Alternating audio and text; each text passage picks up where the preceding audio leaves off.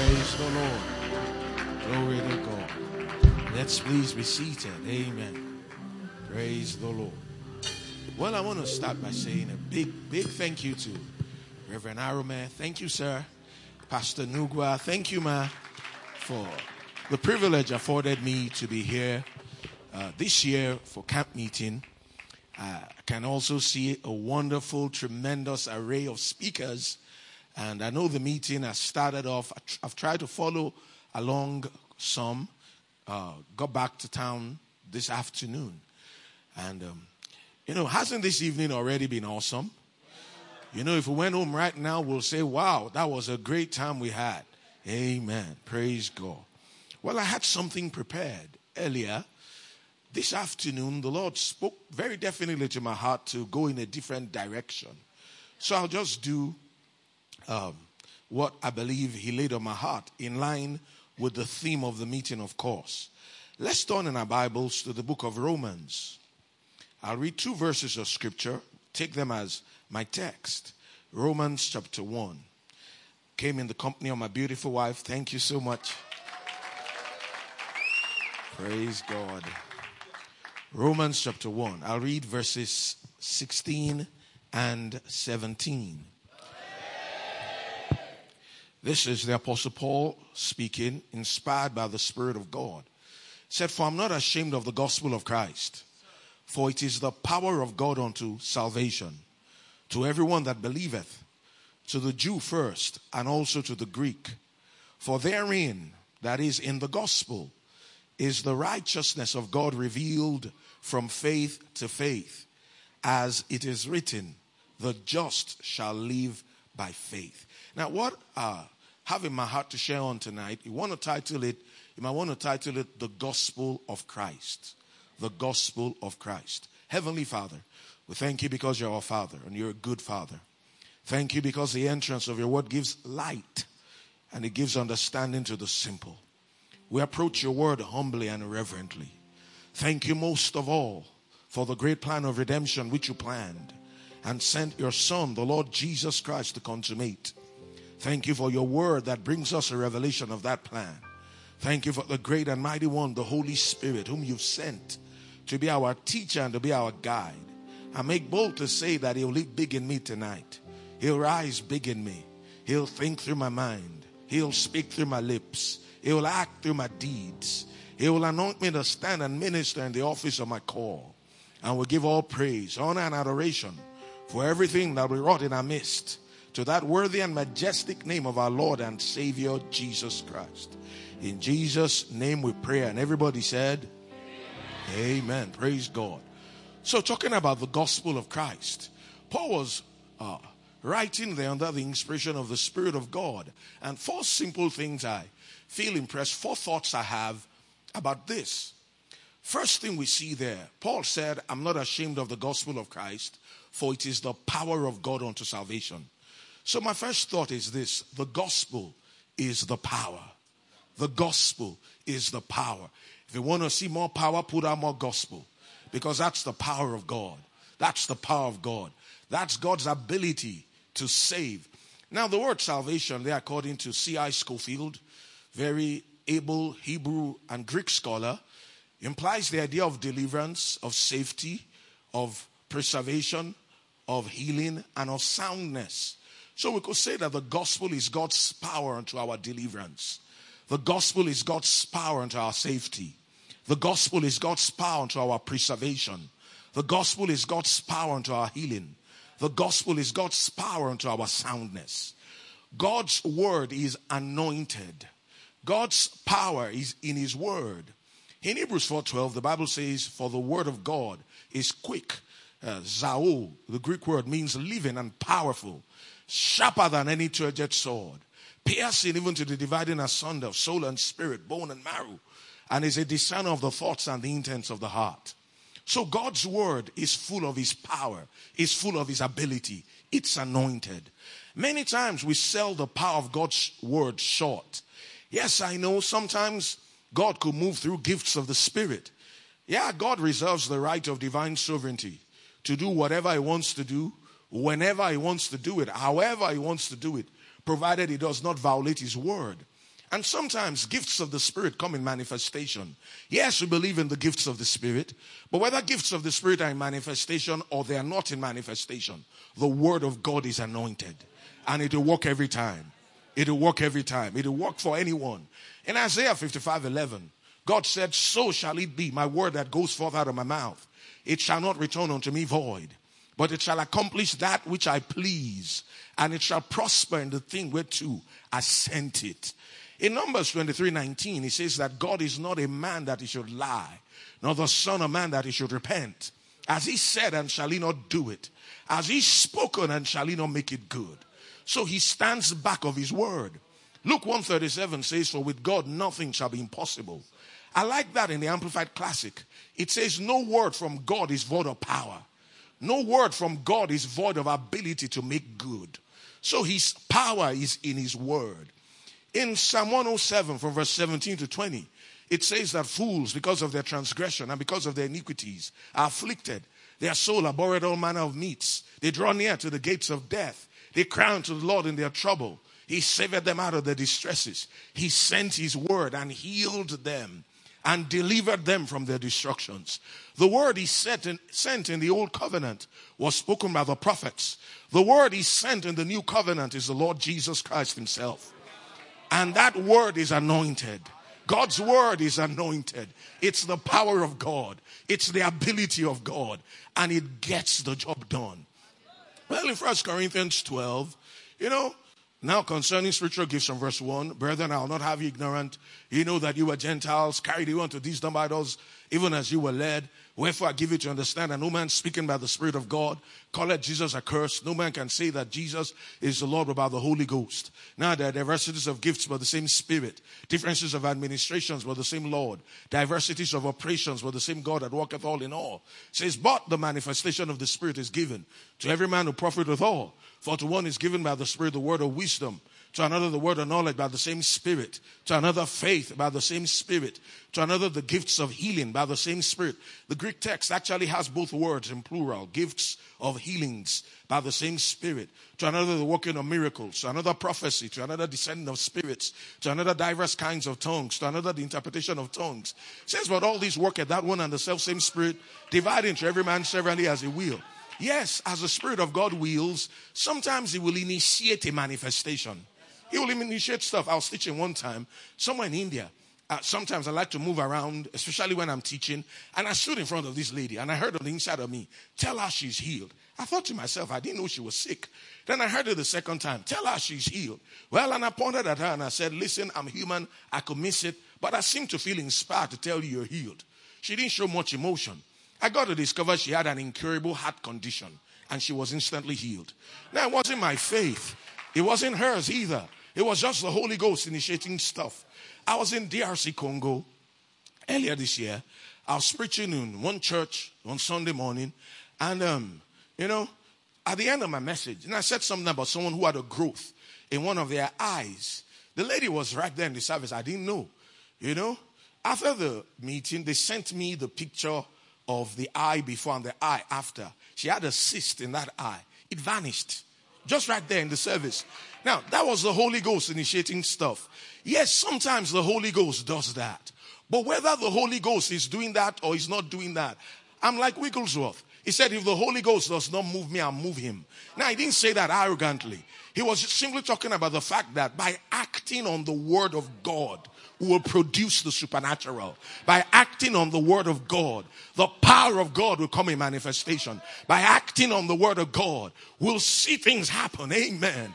The gospel is a power. The gospel is a power. The gospel is a power. Hebrews 13 8 says, Jesus Christ, the same yesterday and today and forevermore. Some folks say that the day of miracles is gone. The truth is there was never a day of miracles. There's only been a God of miracles and he's still relevant in the affairs of men. His power is still the same. His splendor is still the same. In Malachi 3 6 said, I'm the Lord, I change not. So he doesn't change. Amen. So yes, he could initiate stuff by himself, but by just putting out God's word Getting folks to act on God's word. I'm thinking now, Brother Hagin talked about this meeting he was in. He was ministering to the sick with a tangible anointing of healing power. He got physically tired. Then he told them, he said, Folks, I'm not going to deceive you. The anointing is not a manifestation anymore. It has waned. That tangible anointing of healing power was ministering with, it has waned. I'm physically tired. Because I am, he said, he said, I'm no longer conscious of it. You know? He said, if you want me to minister to you with the anointing, you'll have to come back in another service. Said, however, if you can't come back, it's fine. The Bible says they shall lay hands on the sick and they shall recover. There was a lady, 72 year old lady. She was on a wheelchair, hadn't taken a step in four years. She had some form of arthritis and uh, uh, rheumatoid arthritis. She was there on that chair. Well, I'll just uh, make the long story a bit shorter. He laid First Peter 2.24 on that lady's laps. She read it, by whose stripes you were healed. He asked her, what tense is that? Past, present, future. Said it's past tense. If we were, then I was. And if I was, then I am. Said, Will you do what I ask you to do? Said, I will if it's easy. Said, Just thank God because you're healed. She lifted both hands and began to praise God that she's healed. Then he told the crowd to thank God with her. They did. Then he turned to that lady and said, Now, my sister, rise and walk in Jesus' name. She jumped out of the chair, started dancing like a 16 year old girl. He said, Somebody went and told a lie on him the next morning. that that Hagin fellow healed a crippled lady in that meeting last night. He said, No, I didn't. Jesus healed her 2,000 years ago. She only found out about it. You see, the gospel is a power. That wasn't because of a manifestation of the Spirit. That was just the gospel. That was just the gospel. There was one student one time came to Rhema, had one leg six inches shorter than the other, and was in class just listening to the word. After two years, both legs were same length. She wasn't prayed for. You know, just the word of God. Brother Hagin talked about this lady that got his tape series, Faith Classics. You know, she was born with one toe, uh, one and a half toes missing, three and a half toes on the leg. Leg also was shorter than the other. Said she just kept listening to God's word. After six months, the leg started growing out by itself and it became the same length as the other one. She wasn't prayed for. Nobody laid hands on her. Yes, I know God anoints men. Yes, God gave gifts to men. And God puts his power on people, calls them to the ministry. And yes, we ought to honor those gifts. Amen. And honor God's graces. But sometimes we forget that the word of God itself is anointed. God's power is in his word. God's power is in his word. God's power is in his word. See, when we know how to do it by the word, we can do it anytime. We can do it every time.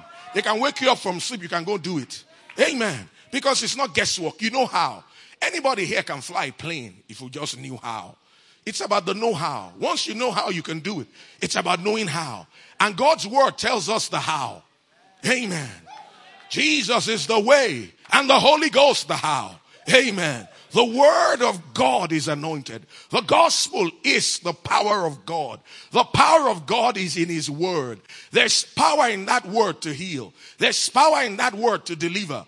There's power in that word to preserve. There's power in that word to keep safe. There's power in that word to make sound. There's power in that word to prosper a man.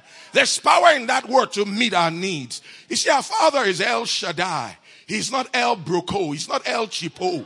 He's El Shaddai. He's the big breasted one. Amen. He's our father and his word, his word, that word can be trusted. That word can be depended upon. Brother Hagin said, Oh, bless my heart, talking about Brother Hagin so much. Well, I guess that's where I'm from. That's what I, who I've listened to perhaps more than anybody else. I read a lot of Kenyon too. I read more Kenyon than most people have. That's a fact. Every one of his 18 books, actually 20 of them, I read each one at least three times. You know, study them over and over. I read a lot of caps. I, I, I study a lot, but I read my Bible more than I read anything else. Amen. You know, so um, God's word is anointed. God's word will break any yoke, will move us forward, will cause us to thrive, will cause us to prosper, will cause us to stay healthy. Brother Hagin, 1954, November, just like this, they were having their voice of healing convention. And then all those healing ministers are gathered. And he got up and he told them, he said, Well, all you folks are gone and long forgotten. I'll still be out there preaching. They looked at him like a car in the new gate. Said, What are you talking about? He told them, He said, You guys are building your ministries on signs and wonders. I'm not. Yes, I'm for signs and wonders and I contend for them. But I'm putting the word first. Amen. Well, it happened just like he said. You know, because God's word is evergreen. You know, there are waves There are moves, but the word of God is always relevant. And the word of God is a sure foundation. And the word of God abides forever. First Peter 1.24, all flesh is grass. The glory of man as a flower thereof. The grass withereth, the flower falleth away. 25 says, the word of the Lord abideth forever. And this is the word that has been preached to you by the gospel. So, the gospel is the power of God unto salvation. My second point is this.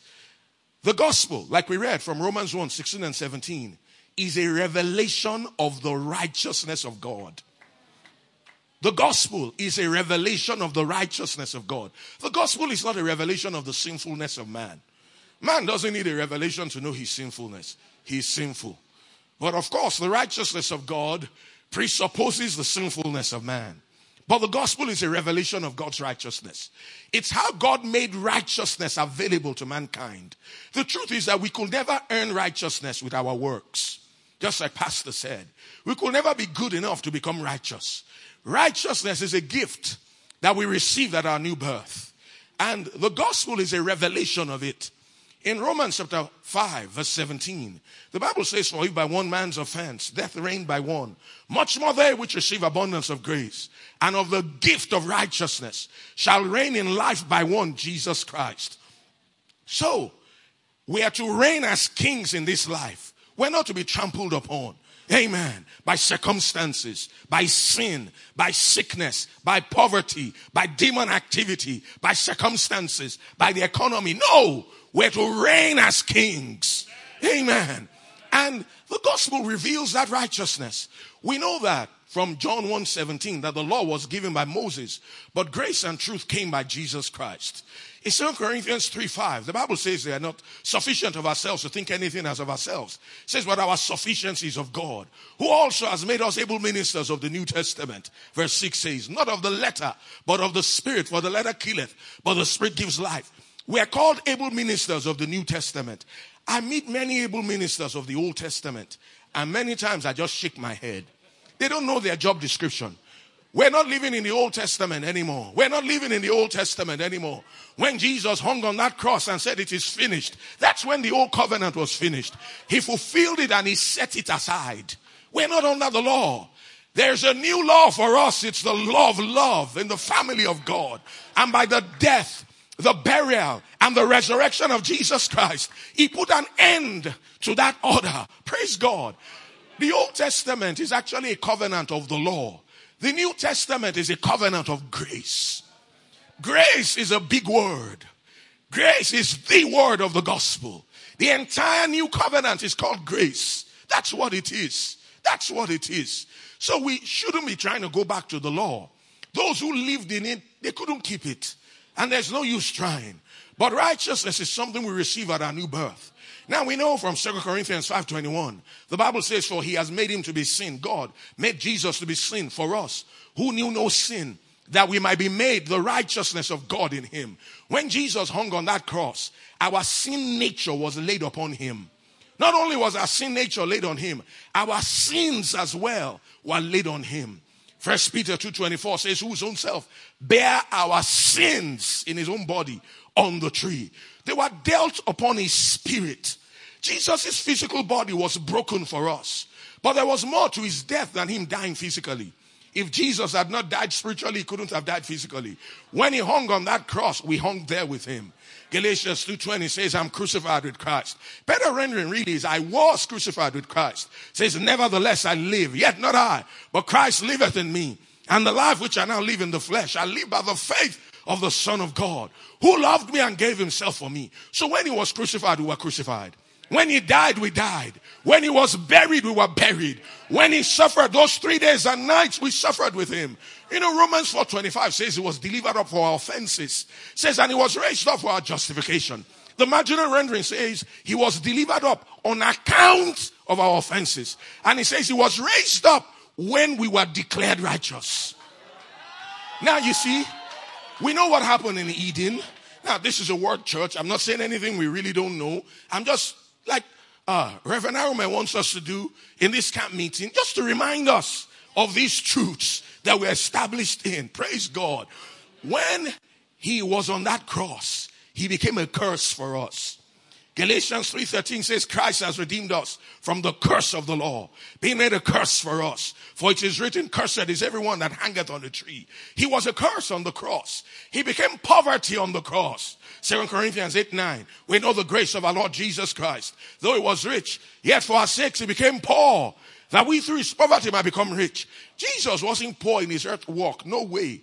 Uh, a poor man who had 12 mouths that he was feeding. Some of them had wives and he was feeding them and they lacked nothing. And he had so much money, he needed a treasurer and his treasurer was a thief. Yeah, that doesn't look like a poor man.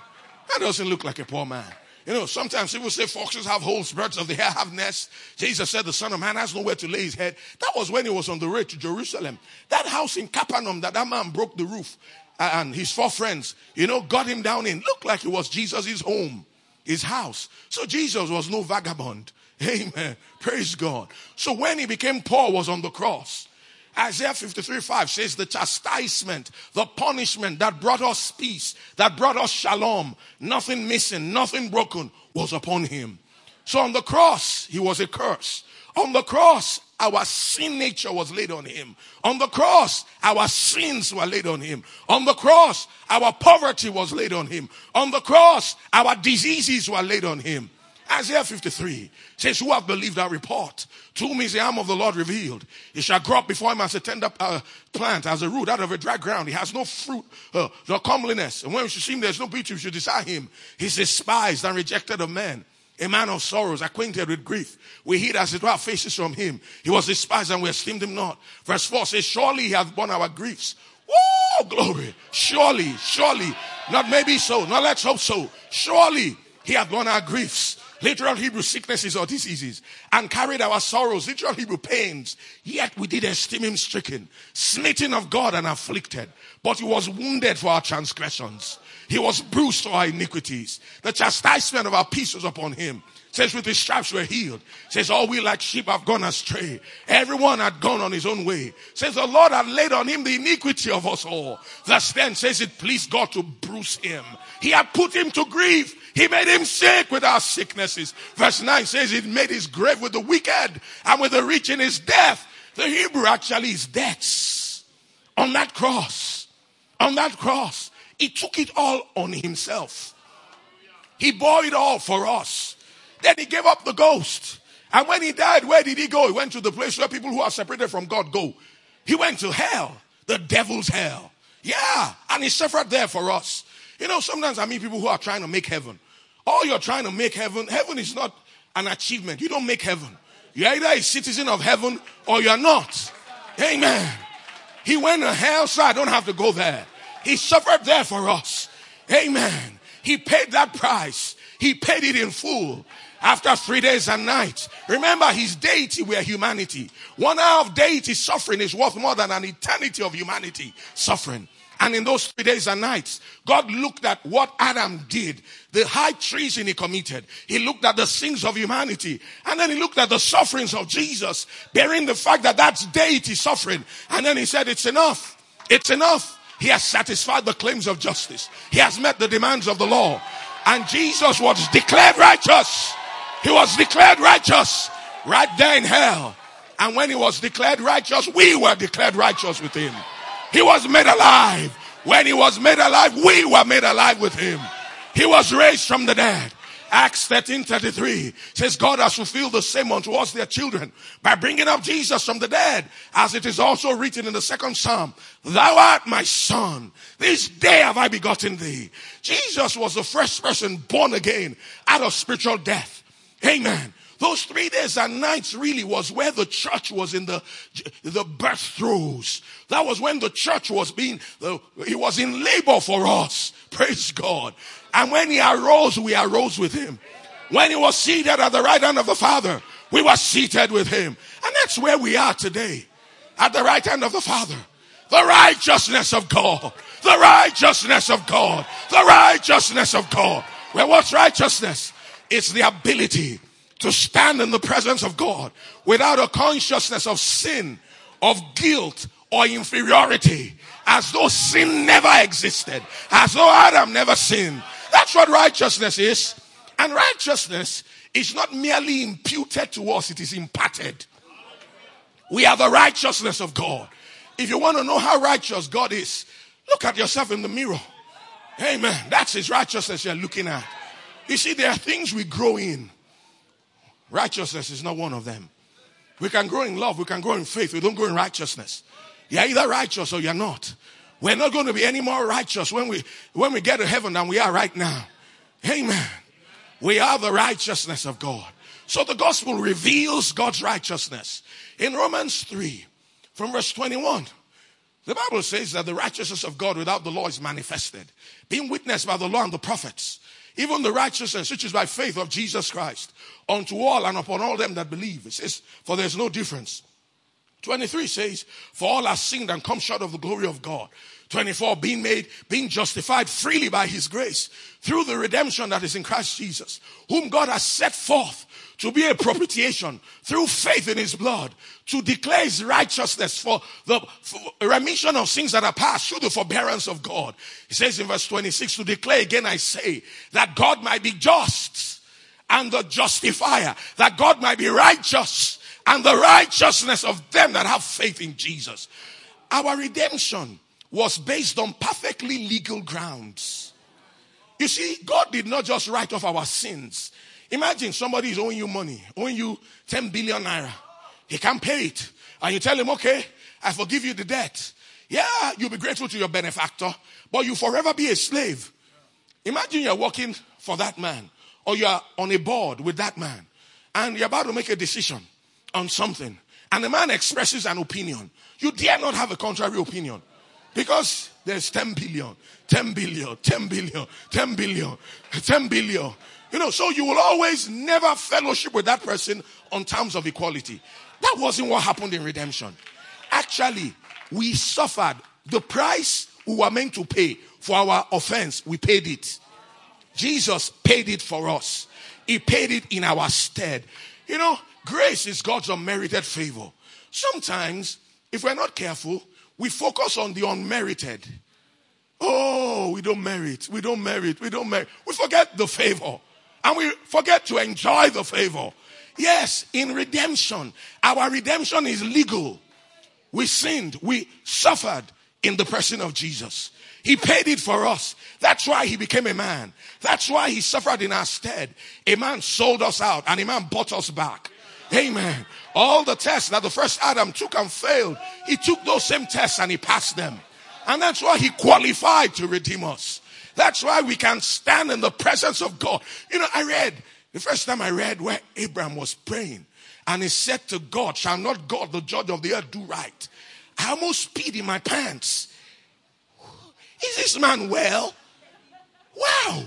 But you see, just before that time, in Genesis 15, we see how Jehovah had solemnized the covenant with him.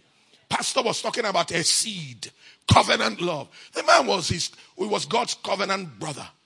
He had rights. He had righteousness imputed to him. So he could talk to his covenant partner. You know, God demanded that the man should give his son. And the man did. When the time came, when the man needed God's son, God had no choice. He had to give his own too. Amen. Because it's a covenant. It's a covenant. It's a covenant. It's cut in blood. Glory to God. So, Jesus paid our price. He paid it in full. He paid it in full. He paid it in full. Second Corinthians 5:17 says, Therefore, if any man be in Christ is a new creature, old things are passed away. Behold, all things are become new. I like to say something that God doesn't merely forgive the sinner's sins. Forgiveness really is not in the Greek of the New Testament used relative to the sinner. It's a bigger word, it's remission. The word atonement occurs only one time in the King James Version in the New Testament, and it was mistranslated. Romans 5:11, by whom we have now received the atonement. Atonement is an old covenant word. In the old covenant, their sins were atoned for. They had a covering both for their sin nature and their sins. Under the new covenant, our sins are not atoned for, they were remitted. They were blotted out. They were blotted out. They were blotted out. Remember, as a secondary school boy, I was reading 2 Corinthians 7 2. I read where Paul said, I've wronged no man, I've defrauded no man. I said, What's wrong with this guy? Are you not the one that consented to the death of Stephen? Are you not the one that persecuted the church of God? Wasted it above many your equals. Are you not the one that, you know, I was feeling cool. And on the inside of me, the Lord said, Shut up, young man. The fellow you are talking about died on the road to Damascus. Are you listening? You may be living in the same body you used to live in, but there's a new occupant. You're a new man. You're a new man. We're new creatures in Christ Jesus. A brand new species. A kind that never existed before. We've got life of God. You know, sometimes people talk about giving your life to Christ, and I understand what they mean. But in actual fact, nobody ever gave his life to Christ because we were dead. You know, if we're not careful, we make Christianity look like it's a commitment not to do this again, to do that again. You can commit anything you want to commit. That's what we're talking about. The Bible says, For God so loved the world that he, God, gave his only begotten Son. So God is the giver. The Bible says, But as many as received him, so we are the receivers. Amen. He gave us his life. We know there are different words used for life in the New Testament. There's psuche, which means natural or human life. There's bios, which means manner of life. There's anastrophe, which means confused behavior. But there's this other one, zoe. Life as God has it. Life in the absolute sense. That which the Father has in himself. That which the incarnate Son has in himself. That's what we have in us. And that life changes conduct. It corrects habits. It forms new ones. Criminals become law abiding citizens. Prostitutes become moral. Thieves become honest. Drunkards become sober. No case is incurable. The life of God changes a man, changes him on the inside. You know, I was telling somebody this. I said, many people will get to hell and find out they are there for the wrong reason. And do you know something? We've preached everything but the gospel. You know, we go tell the sinner God is mad with you. We go tell the sinner you will go to hell. Is that news? What's good about that news? And he'll tell you, look, if there's another hell, it doesn't matter. I'm in one already. Keep quiet. That's what they tell us. The truth is this the gospel is not about an angry God walking with some wicked men. The gospel is that God was personally present in Christ, reconciling and restoring the world unto himself, not counting up or holding against men their trespasses, but canceling them and committing to us the message of reconciliation, of the restoration to favor. Amen. So God is not holding the sinner's sins against him. God is not holding the sinner's sins against him. Nobody ever went to hell because they sinned. No. It's not smoking that takes people to hell. It's not adultery that takes people to hell. It's not 419 that takes people to hell. I'm not in favor of any of those things. You know, sometimes people hear just enough of what you say to be devilish. Now, I know we don't have any such people here. Amen. But I'm not in favor. I'm not holding up for wrongdoing. What I'm saying is this people don't go to hell because they sin, they go to hell because they are sinners. Man's problem wasn't his bad conduct, his bad conduct was a fruit of his problem. Man's real problem was his nature. He's a child of the devil. He has no approach to God. He has no rights before God. He can't stand in God's presence. After Adam sinned in the garden, God came in the cool of the day like he used to. Said, Adam, where art thou? Said, I hid myself. Said, because I was uh, afraid. You know, I'm naked. Said, who told you you're naked? You know, when God asks you a question, it's not because he doesn't know the answer. Amen. Praise God. So you see, man became a coward. He couldn't stand before God. Never. And that's what the gospel came to restore. That's what the death, burial, and the resurrection of Christ is all about. And that's why we need to continue in grace. You know, people always hear what we are not saying. You know, when you say something, they say, Are you trying to say? No, I said what I was saying. You are the one saying that. I didn't say that. Amen. Look, man's problem is that he needs Jesus. You know, sometimes we want to give up their sins and get saved, no, they're putting the cart before the horse. They should receive Jesus. When they receive Jesus, He will change them. I tell people all the time that I'm sinning all I want to sin. I'm lying all I want to lie. I'm cursing all I want to curse. And then their eyes get big as saucers. Say, what do you mean? You see, the one truth for sin is gone. I'm a new creature. I'm a new creature. My nature changed. My spirit was reborn. It was recreated. And so was yours. At our new birth, we became God's children. We came into his family. We became joined to him. First Corinthians 6 17 says, He that is joined to the Lord, he's one spirit. The margin says he's one spirit with him. We are tied up to deity. We're in union with God. For me to go under, God will have to go under. For me to be defeated, God will have to be defeated. But you know, that's never going to happen. And that's why I don't go under. I can't be defeated. I'm a stranger to defeat. There aren't enough trials on this earth to face the God that lives in me. There aren't enough devils on this earth to face the God that lives in me. All that God is, all that God has, all that God can ever be is on the inside of us.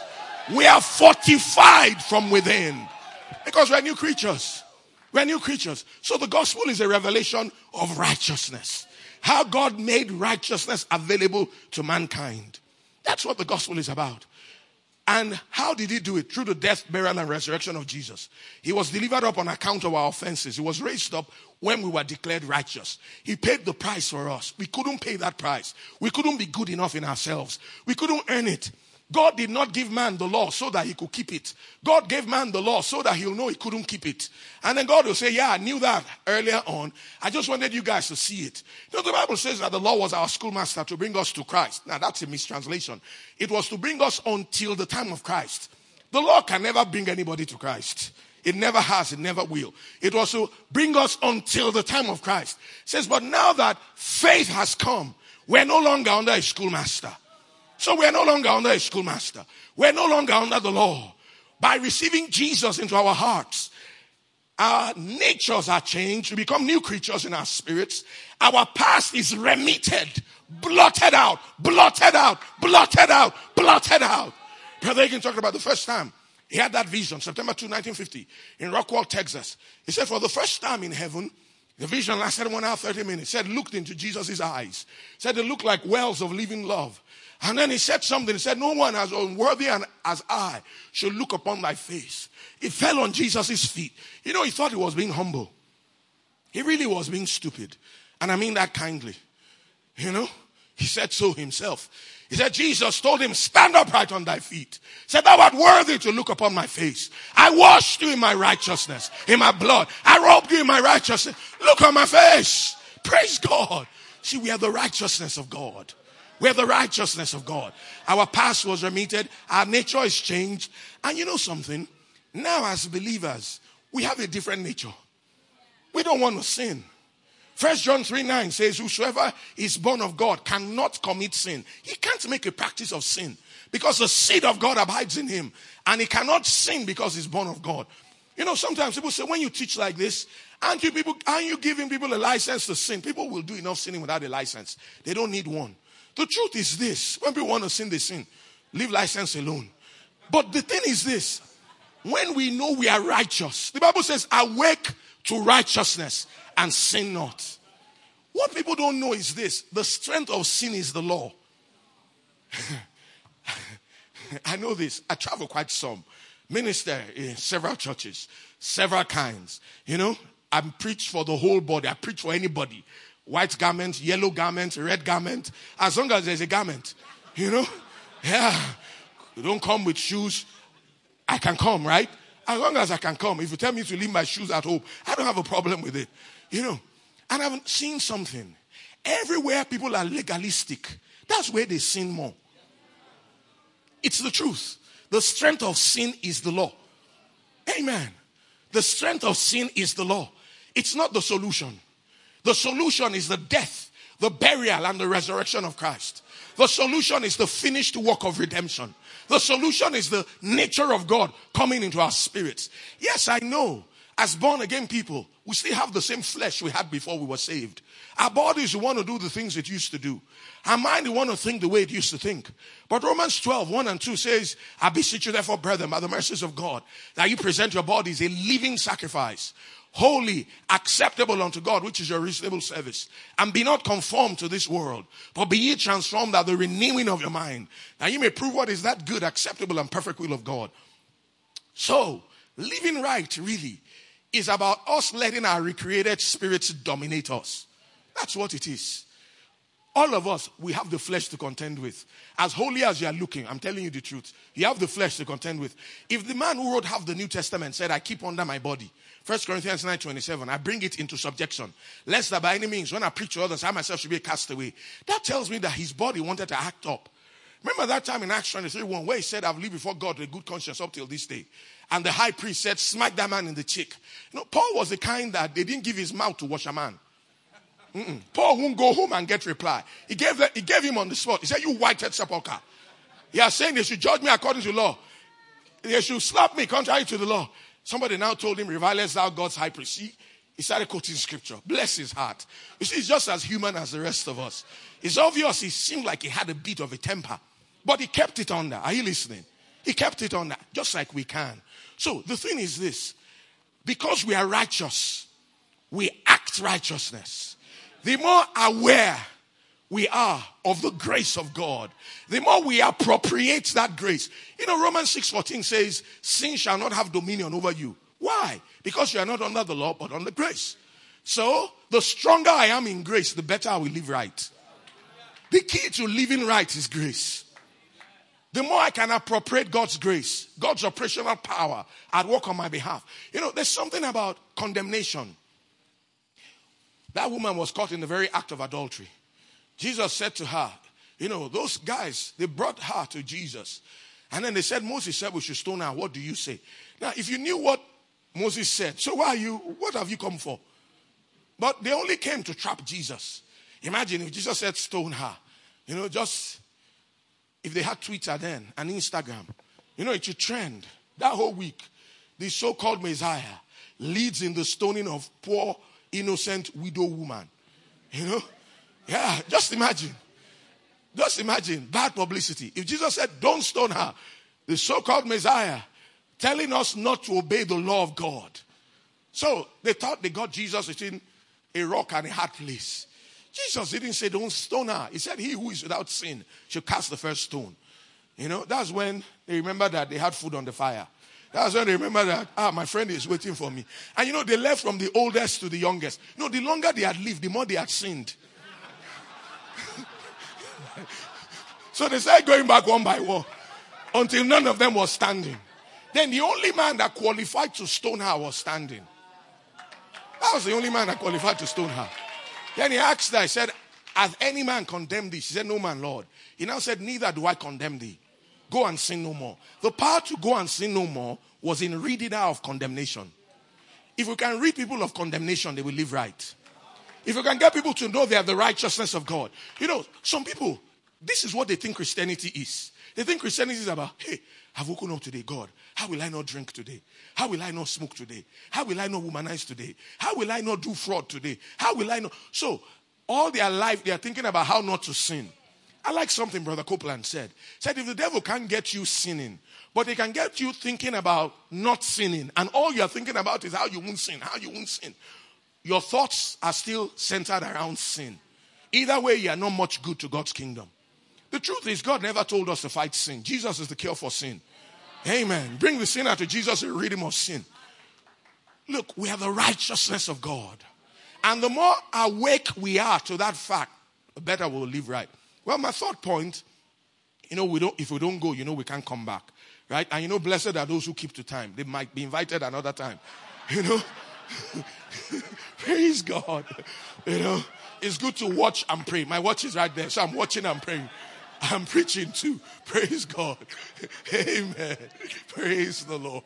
Amen. But you know what? Hasn't Reverend Aroman done such a phenomenal job in the past decades? Amen. With this message, emphasizing redemption, emphasizing grace, emphasize the finished work. Whoa, I get those posts. I love them. I love them. I love them. I love them. Sometimes I'm shouting all by myself. Amen. Such a great work. Raised men over the years, stayed the long haul. Amen. That's that's what celebrating. Amen. That's what celebrating. That's what celebrating. Amen. Praise God. Amen. A ministry that stands for righteousness, that stands for redemption. You know, it's not very common. That's the truth. Praise God. We are the righteousness of God. My third point. First, remember I said the gospel is the power of God unto salvation. Second, I said the gospel is a revelation of the righteousness of God. Third, the gospel is to be mixed with faith. The gospel is to be mixed with faith. Paul said, I'm not ashamed of the gospel of Christ, for it's the power of God unto salvation to everyone that believeth. Said to the Jew first and also to the Greeks. Said, for therein in the gospel is the righteousness of God revealed from faith to faith. As it is written, the just shall live by faith. So the gospel is to be mixed with faith. Now we'll say something. Hmm? I represent a ministry that our, if you go to our headquarters in Tulsa, there's a faith shield that revolves around that church. Yeah, she books from Kenneth Hagin Ministry, that faith shield there. That's what we stand for. But I'll say this. I noticed something in Word of Faith circles. And I'll tell you. You see, if we're not careful, we will get legalistic about faith. We'll turn faith into a formula. Look, the truth is this. Sometimes people think that if I'll just believe strongly enough, God will do it. If I'll just confess strongly enough, and I'm strong on confession, I'm strong on those things, on believing God. But we have this mindset as though our faith is what's going to make God do something for us. No, redemption made him do it for us. Grace made him do it for us. Faith will not get anything that grace has not provided. I'll say that again. Faith cannot get anything that grace has not provided.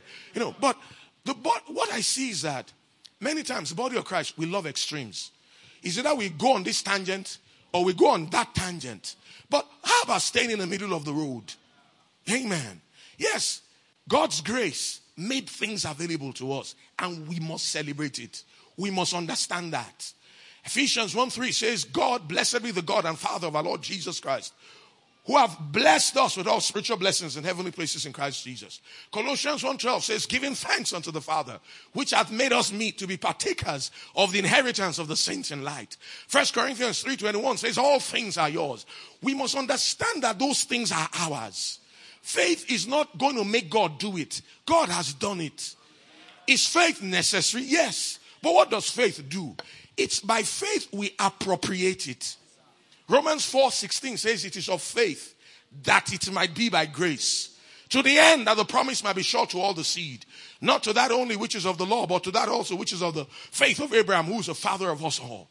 Romans 5, verses 1 and 2. Therefore, being justified by faith, we have peace with God through Jesus Christ our Lord, by whom also we have access by faith into this grace wherein we stand and rejoice in hope of the glory of God. Ephesians 2 8, for by grace are ye saved through faith. So there has to be the grace faith connection. It's our faith that accesses it. We can't throw grace away. Grace is the sum total of everything God did for us in Christ. The new covenant is grace. Grace is God's side of it. Grace is what God did. And we had better be strong about that. We had better loud that and loud that. You know, sometimes some of us even brag on our faith. Well, you wouldn't have that faith if not for God's grace. So it's still all His grace. So we have to be big about grace. Amen. Hebrews 4 2 says, For unto us was the gospel preached as well as unto them. But the word that was preached did not profit them, not being mixed with faith in them that heard it. So we had to mix the gospel with faith. We had to mix the gospel with faith. Acts 14, 7 to 10. And there they preached the gospel.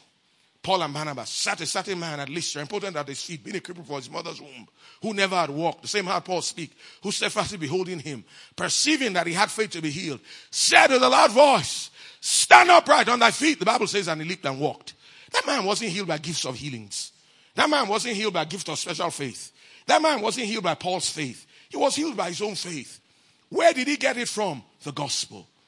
Paul preached the gospel. There were other people listening to the gospel. In fact, I don't think that man was even saved. I'm not sure he was.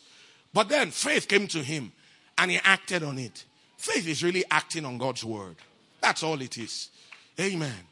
Romans 10 from verse 6 The righteousness which is of faith speaketh on this wise Say not in thine heart, Who shall ascend to heaven to bring Christ again from above? Who shall descend to the deep, bring Christ again from the dead? He says, But what seeth it? The word is nigh thee, even in thy mouth and in thine heart. That is the word of faith which we preach. That if thou shalt confess with thy mouth the Lord Jesus and shalt believe in thine heart that God hath raised him from the dead, thou shalt be saved. Verse 10 says, So with the heart man believeth unto righteousness. With the mouth confession is made unto salvation. Colossians 2 6 says, As ye have therefore received Christ Jesus the Lord, walk ye in him. So we received Jesus. Now that we've received him, we're to walk in him. But that also means something. The way we walk in him is the way we received him. As you have received Christ Jesus the Lord, walk in him. How did we receive him? By believing in our hearts and confessing with our mouths. That's how we walk in him. 2 Corinthians 4:13 says, "We having the same spirit of faith, according as it is written, I believed, therefore have I spoken. We also believe and therefore speak." So we believe and we speak. We believe and we speak. We believe and we speak. We find out what the word of God says about us, who we are in Christ, what God did for us in the great plan of redemption. What God did in us in the new birth and the baptism in the Holy Ghost. What Jesus is doing for us now, at the right hand of the Father. What we are to God the Father in Christ Jesus. What God will do through us by His word on our lips. Those things are found in the epistles. Any other Christianity is not Christianity. Amen. I, I read the whole Bible, but for God's sake, I'm in the new covenant. I learn from the old, but I live in the new. And then even in the new, technically, Matthew, Mark, Luke, and John is not the New Testament because Jesus hadn't died. The new covenant did not come into effect until after his death, burial, resurrection, and he's sitting at the right hand of the Father. The whole Bible was written for me, but the epistles are the letters written to me. The bulk of my diet should come from there. Dr. Kenyon pastored the church 24 years, nobody was sick. Nobody died young. Kenneth Hagin pastored 12 years, 11 years, 9 months. Nobody, he, he didn't bury one church member. Well, it was the diet he fed them. You're what you eat. You're what you eat. You're what you eat. When Kenyon was going to take over that church, he looked at their Sunday school quarterly. He, he said, I will take over this church on the condition that we will burn this thing. He must do, use it for bonfire. You'll be defeated. That's why you are defeated. You are what you eat. You are what you eat. You know, some Christians, where they live is uh, Jeremiah, Isaiah, especially those things that are ready to backslide in Israel. Woe unto you, woe unto you, woe unto you. No wonder they are backsliding. And no wonder their life is woeful. We are to rightly divide the word of truth. We're to interpret the old covenant in the light of the finished work of redemption. That divide of the death, burial, and resurrection of Christ changed everything. Changed worship, changed prayer, you know, someone told me, he said, you know, how about the Prince of Persia withstanding my prayer? I said, it's not necessary. My prayer doesn't have to ascend because God now lives in me. He now lives in me. He now lives in me. Besides, when we pray in the name of Jesus, there are not enough devils in hell to stop it. Amen. So, the death, burial, and resurrection of Jesus Christ changed everything. Changed everything. Changed everything. Changed everything. Changed everything. And we're to live in that light. We're to stand in that truth. We're to live, you know, some of us will live as if Jesus hasn't died. And it just pains me. God wants us victorious. God wants us victorious. God wants us victorious.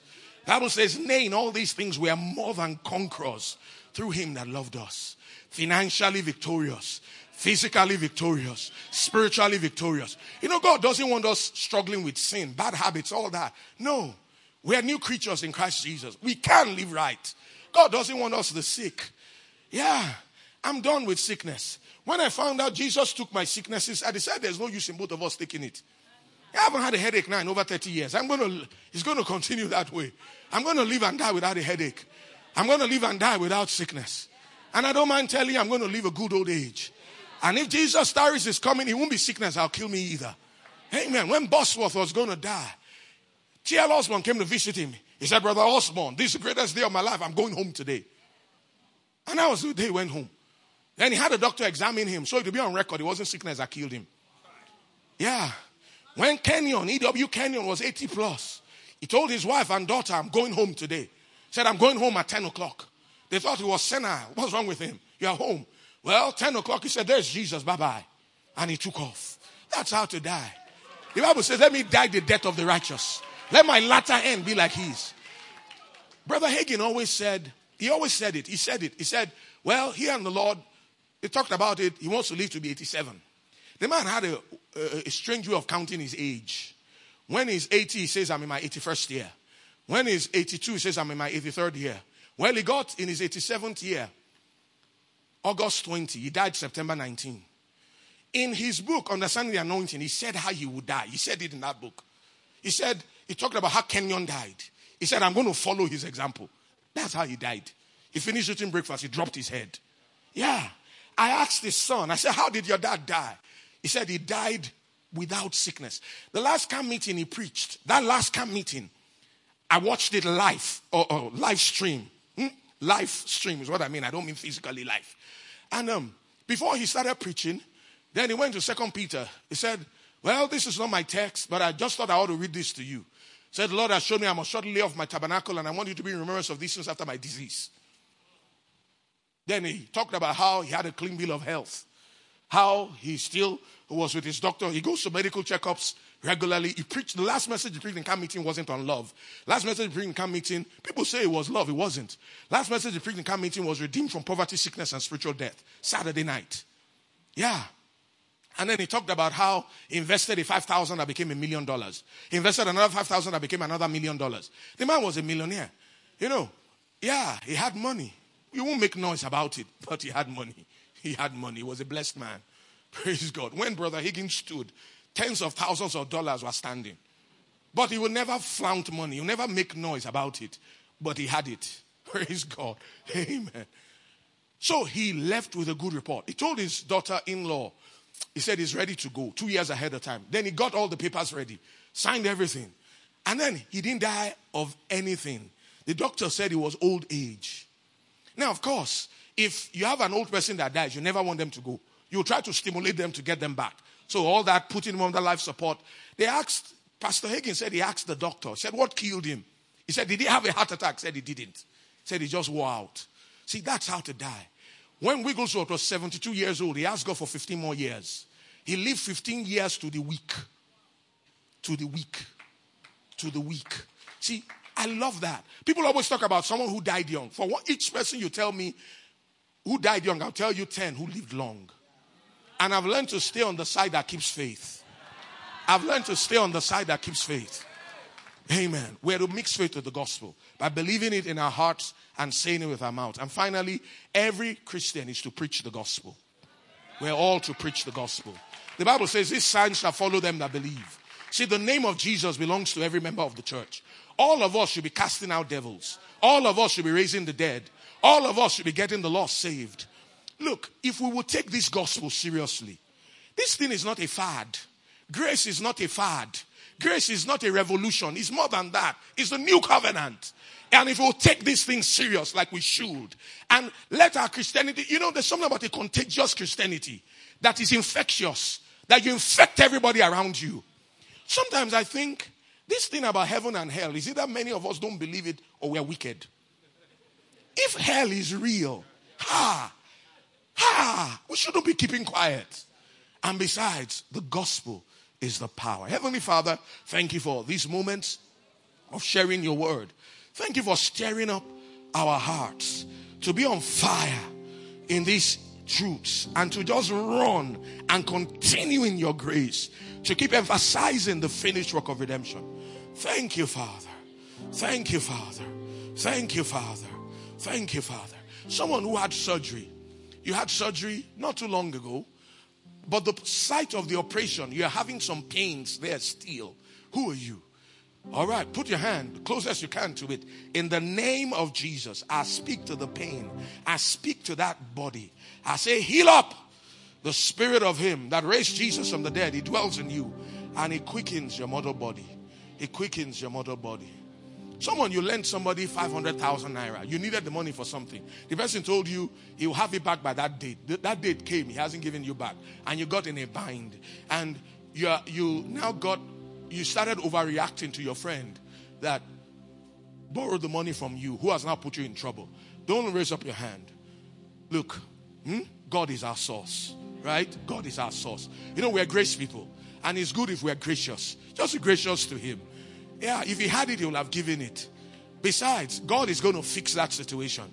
Amen. He's going to fix it supernaturally.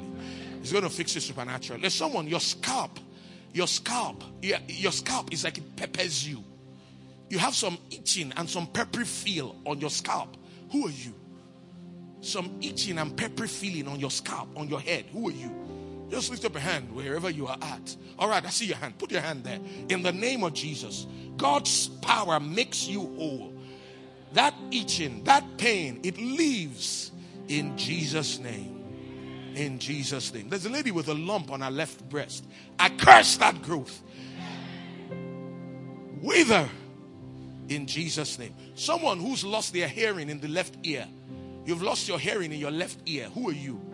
You don't hear it with it. Maybe you hit it on something. I don't know what caused it, but your left ear doesn't work. Who are you? Who are you? Your left ear doesn't work. Who is it? Who is it? Just put your finger there. Amen. The power of God will go into it right now and it'll open up. Who are you? Who's the person? Okay, so they're pointing someone. Who, who's the person? I don't see the person yet. Praise God. Your left ear, you don't hear with it. Amen. Amen. Father, thank you because you're a good God. Healing is your nature. I speak to that hearing, that eardrum. I say the power of God is working in it now, making you every whit whole in Jesus' name. Thank you, Father. Someone, you're scheduled for surgery. You have something with your digestive system and you're scheduled for surgery. You won't need that surgery. In Jesus' name. I never tell people not to go for their surgery. I don't do that. I don't tell people not to take their drugs. I don't do that. You know, the doctor is fighting the devil, the preacher is fighting. I tell people, let your doctor put you off your drugs. But this is it. Hmm? You'll see that you wouldn't need that surgery because the power of God is working in your body now. Let's lift up our hands to Jesus and give him praise. And let's say this together I will continue in grace. I'm not going back to the law.